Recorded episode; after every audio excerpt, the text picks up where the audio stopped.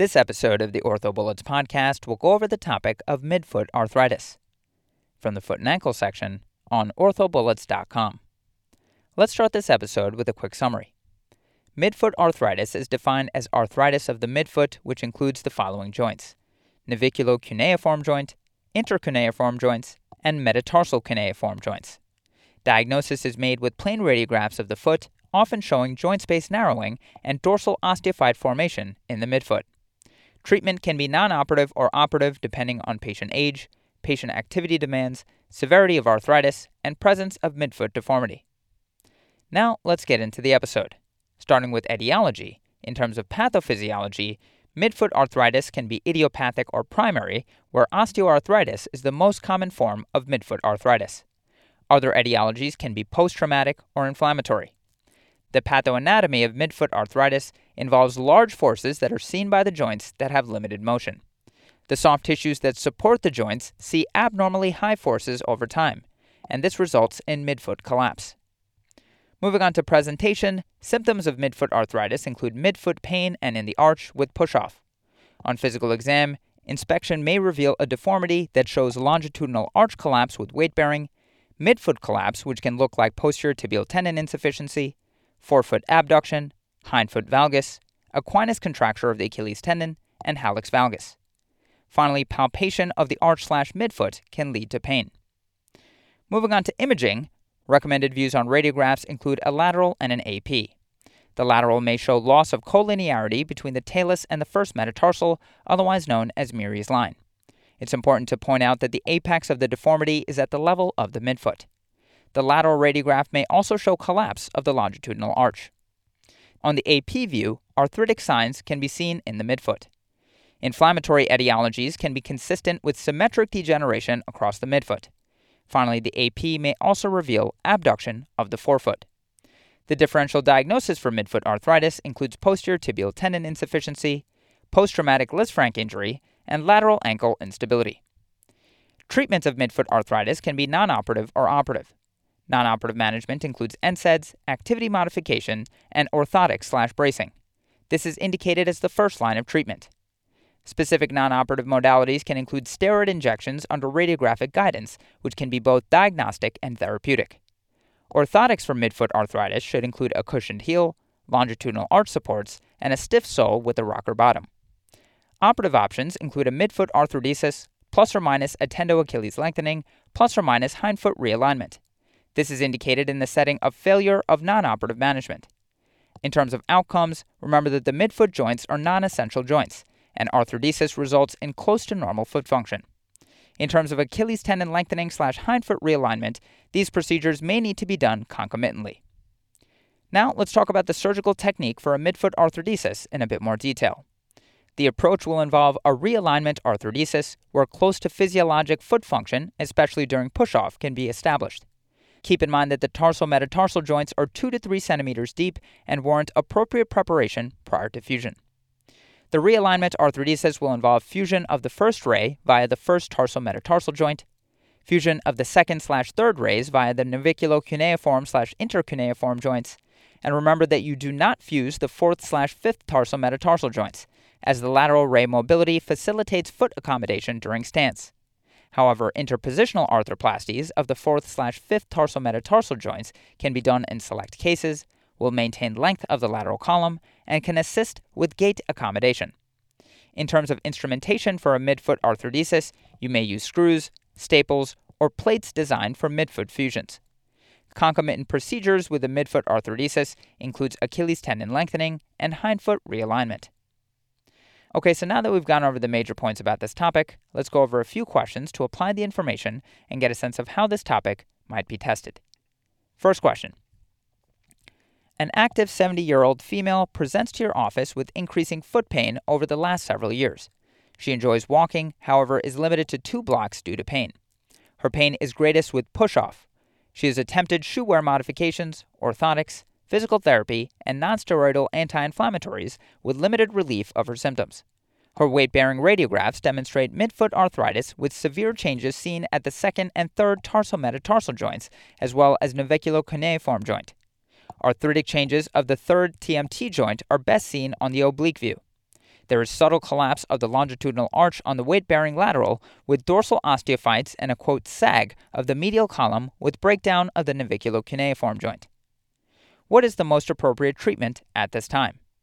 And the choices are 1. Platelet rich plasma injection, 2. Proximal medial opening wedge of the first metatarsal, 3. Dorsal exostectomy of the midfoot, 4. Midfoot arthrodesis, and 5. Double calcaneal osteotomy with lateral column lengthening.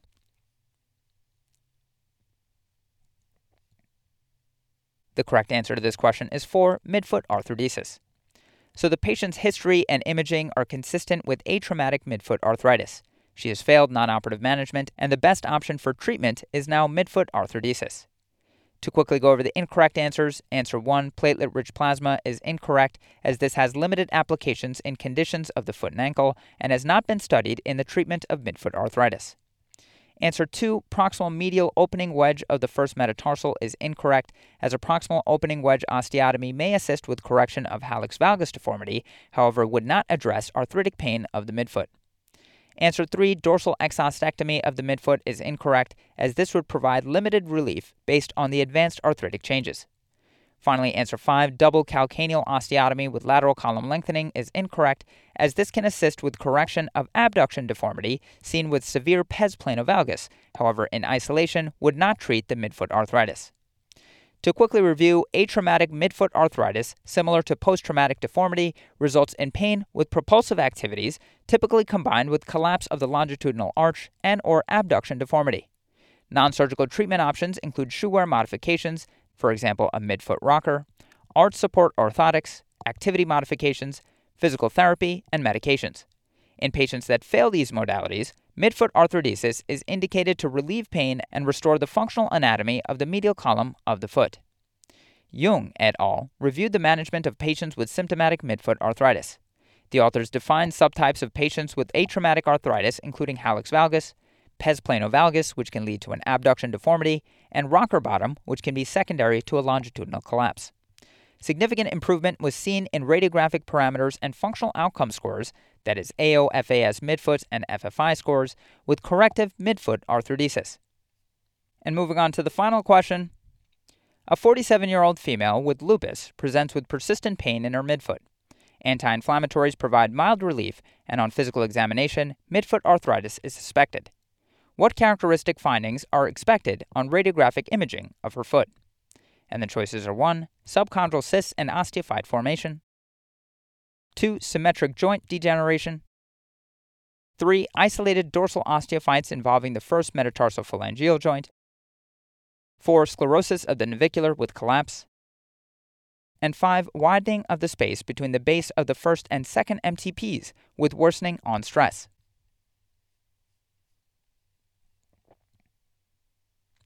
The correct answer to this question is 2. Symmetric joint degeneration. So, patients with inflammatory arthritis typically exhibit symmetric joint degeneration without excessive osteophyte formation. To quickly go over the incorrect answers, answer 1, subchondral cysts and osteophyte formation, is incorrect, as this is characteristic of primary osteoarthritis. Answer 3, isolated dorsal osteophytes involving the first MTP joint, is incorrect, as dorsal osteophytes in the first MTP is consistent with hallux rigidus. Answer 4, sclerosis of the navicular with collapse is incorrect, as this is associated with Kohler's disease. Finally, answer 5, widening of the space between the base of the first and second MTPs with worsening on stress is incorrect, as this is consistent with a Lisfranc injury. To quickly review, similar to findings found in the knee and the hip, inflammatory arthritic changes in the midfoot exhibit symmetric joint degeneration. Unlike primary osteoarthritis, which is characterized by subchondral cysts, asymmetric joint space narrowing and degeneration, inflammatory arthritis exhibits symmetric changes with minimal extra bone formation. Abdo and Iorio summarize the key characteristics typically found in midfoot arthritis of rheumatoid patients. Most commonly, the forefoot is involved and characterized by dislocations and hallux valgus deformity. Midfoot arthritis, however, is also common, characterized by symmetric joint degeneration, usually across the talonavicular and intertarsal joints. Jaakkola and Mann review the treatment options for inflammatory arthritis of the foot, which typically include medical management. Failing conservative management has gotten rare in more recent times, and the most reliable operative option for the midfoot remains primary fusion. that's all for this review about midfoot arthritis. Hopefully that was helpful. This is the OrthoBullets podcast, a daily audio review session by OrthoBullets, the free learning and collaboration community for orthopedic surgery education. Keep in mind that these podcasts are designed to go along with the topics on orthobullets.com, and in fact, you can listen to these episodes right on the OrthoBullets website or mobile app while going through the topic. If you've gotten any value from the OrthoBullets podcast so far, please consider leaving us a five star rating and writing us a review on Apple Podcasts or Spotify. It will help us spread the word and increase our discoverability tremendously. Also, if you aren't already, be sure to follow OrthoBullets on Facebook, Instagram, Twitter, LinkedIn, and YouTube for daily high yield content. Thanks for tuning in. We'll see you all tomorrow, right here on the OrthoBullets podcast.